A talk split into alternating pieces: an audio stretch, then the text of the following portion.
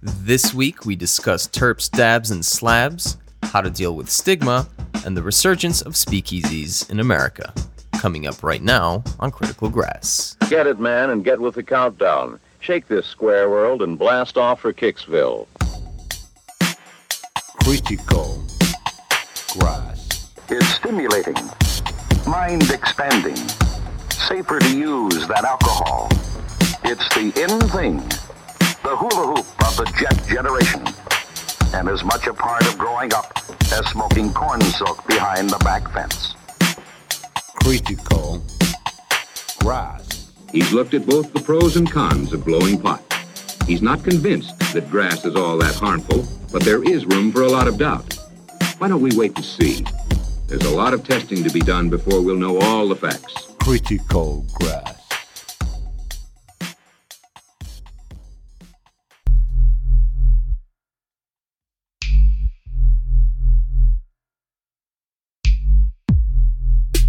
My name is Rico, a.k.a. Phone Homie. I am from Washington, D.C., United States of America. I am a clothing designer, podcast host, activist, personality, pioneer, owner of a clothing line, world traveler, official judge for High Times magazine. Amongst that, I'm a father and a husband and all that good stuff. You just heard Zub Mud Rosti with a nice bassy little track titled Slab, which is the magic word of this episode, and you shall soon find out why. This week, we have a fun little conversation with none other than Phone Homie, also known as Rico. I actually ran into Rico at the 2018 Cannabiz Fest in Warsaw, and amongst dozens of Polish and other European cannabis-related companies and organizations, I spotted a little stand on the side that stood out for a couple of reasons. Firstly, there was a laptop showing an interview with former Minnesota governor and professional wrestler Jesse the Body Ventura talking about cannabis legalization, an American flag hanging off to the side, and a giant dab rig or bong with an electronic heating device that was being operated by an eccentric and cheerful fellow from Washington, D.C. This combination is something you will almost exclusively see in the United States. However, I was in the middle of Europe, more specifically the capital city of a former communist bloc country, not exactly known for its openness to cannabis culture. So I decided to interview Rico to find out more about what brought him and his oversized glass pipe to Warsaw in December, and this is what he had to say. So the opportunity to get my brand out, I would say, would be the initial reason. I would love to see my brand in as many places as possible. The idea that cannabis is even a thought in Poland is good enough for me to come over here because, to be very honest with you, I've been coming to Poland since 2010, and I have experienced the fact that it's very difficult to get cannabis out here. And if you do, the cannabis may not be exactly what you're desiring, especially if you're from a place like America or a place that has a well-established cannabis community or industry. So it's very exciting to know that this is going on, and the idea, I mean, the event might be small in the sense that there's not cannabis consumption going on, and the celebration of cannabis is done just through talk and thought and, reminisce maybe, but the idea that it's here and many people of all walks are talking about cannabis, spreading the idea of cannabis, and taking home those ideas with them, because that's going to trickle around the country and essentially, hopefully, into politics and maybe getting people with those thoughts that this should be legalized into the seats of politics to change the laws. Long-winded answer. So branching out and spreading brand awareness is what initially led Rico to come to Poland, but he also saw here an opportunity to come spread awareness of cannabis in general, since, as he even recognizes, the country has some catching up to do with respect to the plant and the surrounding culture. While it is clear that there are plenty of Poles who are very much aware of the benefits of cannabis, and the country has no shortage of its own activists and supporters, cannabis in Poland is still a ways away from being as mainstream as it is in places like Washington, D.C. Rico is most certainly not one to shy away from the camera or microphone, and by visiting his stand, you notice immediately he wears his passion for cannabis on his sleeve. However, this line of work also comes with certain obstacles and challenges. Well, the biggest challenges I faced is, I think personally, there's a lot of stigma that comes along with cannabis. So not everybody looks at what you're doing with, a smile. Some people really look at you with disdain and think that you're corrupting society. But, that's not really, that's been very minor, honestly. Other things, I think the biggest challenges are traveling with cannabis, trying to get cannabis back and forth, whether it be within the United States or outside the United States, or, even for people within their own countries and outside of countries. So the fear of penalty, the fear of being put in jail, being incarcerated for cannabis is definitely something that, you want to steer away from. So the challenge, which can be overcome many times, still at the end of the day, you could be cited for breaking the law, and that could come with severe punishment. So that is one big thing that I fear constantly. I think even bigger than that, I have a family. So I would never want my family to be affected by the stigma of cannabis, whether it be in school or teachers, people that, maybe find out what you do on social media and then, maybe somehow punish your child in a sense because they don't agree with it. So hopefully that, there's only a little bit of that discrimination going on. Well, actually none of it I would like, but, hopefully it remains either rare or zero. But those are definitely some challenges that are being faced. But I think stronger challenges are for those that are in other states or other countries that had no legalization and that, don't have even a light in sight. No one likes being stigmatized, obviously, but the sad reality is that stigmatization of cannabis and its users still exists, and it won't go away on its own. Rico correctly points out that to even speak out against stigmatization is to risk being labeled as reckless and irresponsible, or even worse, accused of breaking the law. This is particularly troublesome if you have a family. Many cannabis activists, patients, and supporters have been harassed, forced out of jobs, and even jailed, therefore ripped away from their families for daring to come out in favor of the cannabis plant. However, we have come a long way since the days of reefer madness, and cannabis is now more or less in the mainstream. So what has been Rico's strategy for combating the stigma associated with the plant? So, quite literally, back in a few years ago, Adam Eidinger was the forefront spearheader of getting Initiative 71, which is what we have in effect in Washington, D.C., put into play. And I was really inspired by that motivation, and that took me to where I am today, pretty much. I went out and I've done, collected signatures as an activist, door to door, to help with the actual momentum of the cause, but to really showcase, I would say, my Instagram would probably be one big way that I've exposed my life to the world to show that I'm a multifaceted person.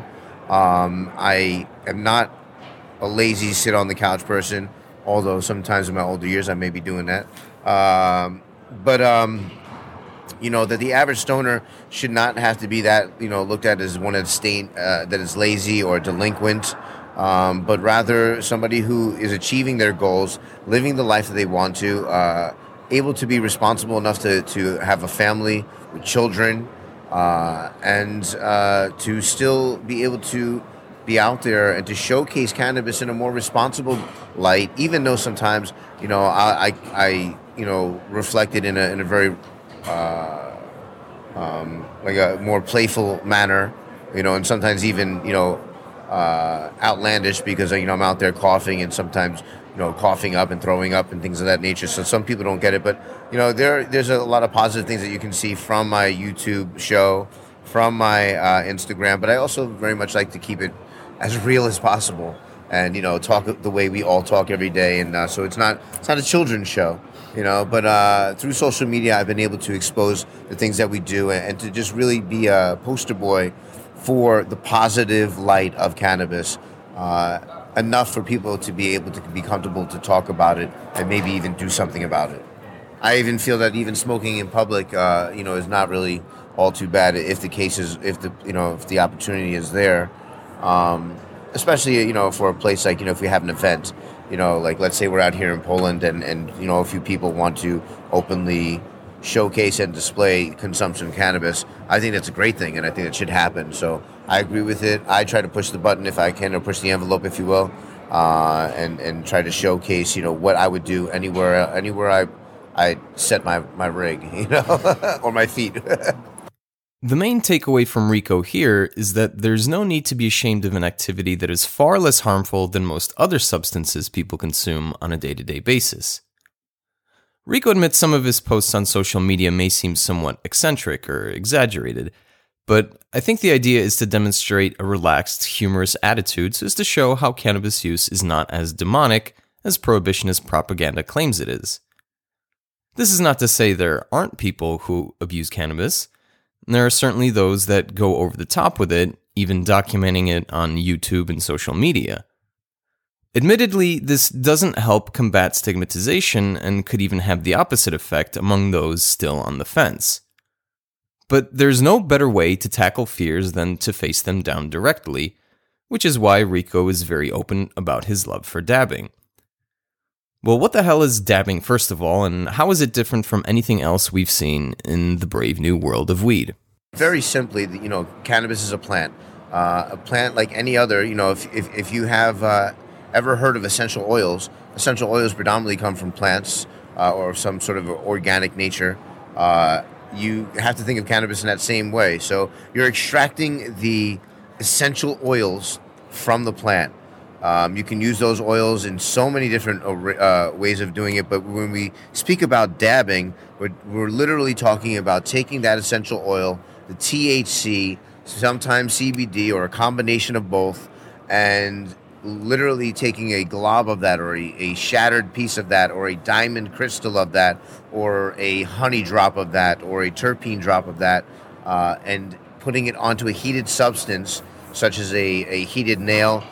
These days you definitely would want to use a quartz nail, but people have used titanium or ceramic, maybe even glass, which is not recommended, but basically, and then ingesting the vapors that come off of there, usually through a water filter, percolators or water filter, and then from there ingesting, inhaling, and enjoying the benefits after that. Really, in a nutshell, it's just you take the oil out, you smoke it, and you get very high because it's concentrated THC. You might have heard the term terpene before, and that's probably for a good reason. What are terpenes, might you ask? As Rico accurately explains, they are aromatic oils that spice up cannabis varieties with distinctive flavors like citrus, and berry, and mint, and pine. Well, what makes your favorite buds smell like lemon rinds or blueberry muffins or bubblegum? Those are the terpenes, of course. And much more than just attracting creatures by smelling pretty, a very fascinating characteristic of terpenes is their ability to interact synergistically with other compounds in the plant, like the cannabinoids THC and CBD, adding to the potential medical value of the plant by being effective in treating things like anxiety, pain, insomnia, depression, and so on. Just look at the reaction on someone's face who's getting a good whiff of some properly cured cannabis flower at a dispensary, and you'll see aromatherapy in action. So how is this related to dabbing? Well, dabbing involves concentrating the terpenes in other valuable parts of the plant and vaporizing them, meaning you're only ingesting the stuff that will benefit your health, provided, of course, you dab correctly. So-called low-temperature dabs, in other words, below 450 degrees Fahrenheit or 230 degrees Celsius, will allow you to inhale the cannabinoids without doing any damage to your lungs. Since the temperatures are way below that of the smoking point, you avoid the intake of any harmful substances resulting from burning plant material. Well, in addition to being a healthier way of ingesting cannabinoids, dabbing is also a much more efficient and economical way of getting THC and CBD into your lungs. A recent study by Swiss researchers from the Institute of Forensic Medicine at the University of Bern found that smoking joints wastes 300% more THC than dabbing. So next time you decide to roll a doobie, remember that you're only getting a fifth of the available cannabinoids in that joint. So how long has dabbing been around, and where did it originally come from? I started dabbing in around 2009-ish, 2008, 2009. So that's when I really started understanding it. 2014, I think it started becoming a really strong thing dead on for people within the community. And now it's pretty much out there, blasted in the mainstream. So I think I really started. But I mean, you can really trace it back as far as like probably even earlier into, much earlier history. But as far as dabbing and oil, I would say like the 60s, they had this stuff called royal jelly. And that was, there was stuff that they pulled out, of the plants, and they would use it on a heated substance and kind of dab it like maybe a heated knife sort of thing. So it's kind of like dabbing in its early forms. Hot knives, I'm pretty sure there are people that knew things about heated elements and stuff back then that had their own forms of dabbing, but it was just always in personal circles, and never mainstream. But I've watched the growth of it, because when 2012... when I went to the High Times Cannabis Cup in Amsterdam, the 25th one, that's when I became Phone Homie, if you will. We were dabbing there, and people were creating, heated elements for dabbing and stuff like that. But it was all very raw, very early, and people were scared about it too, because in Amsterdam, dabbing was not necessarily a thing that was legal. If you look at any menu of a dispensary in the United States, you'll most likely find a good portion to include various strange-sounding products. You might see terms such as hash, keef, dry sift, wax, shatter, batter, butter, bubble hash, full melt, sugar, sauce, resin, live rosin, and sap, to name just a few. All of these are names for different types of concentrate, all of which, of course, can be dabbed or vaporized. If this seems like a brand new rabbit hole, it kind of is, though you'd be surprised by how many people are actually familiar with it. If you're familiar with the term slab, then consider yourself up to date and in the know. For those unfamiliar with the term, it's a very large chunk of concentrate, usually a piece of wax or shatter, that's made for commercial purposes. I asked Rico if he thinks dabbing has a future in a place like Poland, which only very recently introduced medical cannabis in pharmacies. 100%. I personally, since I've been coming to Europe, have been bringing my own personal experience and being very blatant and obnoxious about it. So yes, I feel that trickled some things, but, and I want to take credit for all that, but no, to be very honest with you, being here today, especially, I kind of realized that a lot of people came out the woodwork, and a lot more people than I thought know about dabbing, know about concentrates, know about the whole process, and they, getting rigs and e-nails and all this stuff, everything that goes with it. So people know what's up. They just haven't experienced it as much as they want to yet. I'll say, like today at this expo, I mean, this is not today, these whole past 3 days, I've taken some big bong hits, some big rig hits, and people walk by and they are enthralled, old, young. I mean, we smoked out with an older gentleman and we smoked out with an older lady, much, much older into their lives, and they were loving it. And they had experience. I swear, none of these people, like, back at home, I've run into people that really mess up the whole process and they'll spit back into the rig and stuff like that, not know what they're doing. But over here, I feel like everybody pretty much knew what the hell they were doing. It was nuts. So they want it out here. They want it very much so. If Rico's accounts from the expo in Warsaw are any indicator, we could be seeing dabs in this part of Europe sooner than expected. Time will tell how soon that may happen, but the outlook seems rather bright, especially considering Warsaw is now attracting activists and entrepreneurs from the US capital. And speaking of DC, I asked Rico to discuss the situation of cannabis there, and this is what he had to say. So basically, it was a proposition I-71. It got put in position. Muriel Bowser, who has just been reelected as the mayor, she passed basically a law allowing us to grow. That law allowed us to put into effect each person as a resident of DC above 21 can grow 3 plants in vegetation, 3 plants in flower, total of 6. And if you have another adult in the house, 21 and over, you can now double that to 12. So you can have 6 plants in veg, 6 plants in flower. So that really opened that up. As soon as that happened, we started having a lot of public displays of, or club sort of displays of cannabis where people come through and we have a dab bar where people can get stoned. And for the longest time, the police looked away. But as of late, we've had trouble with, the law coming in and raiding parties.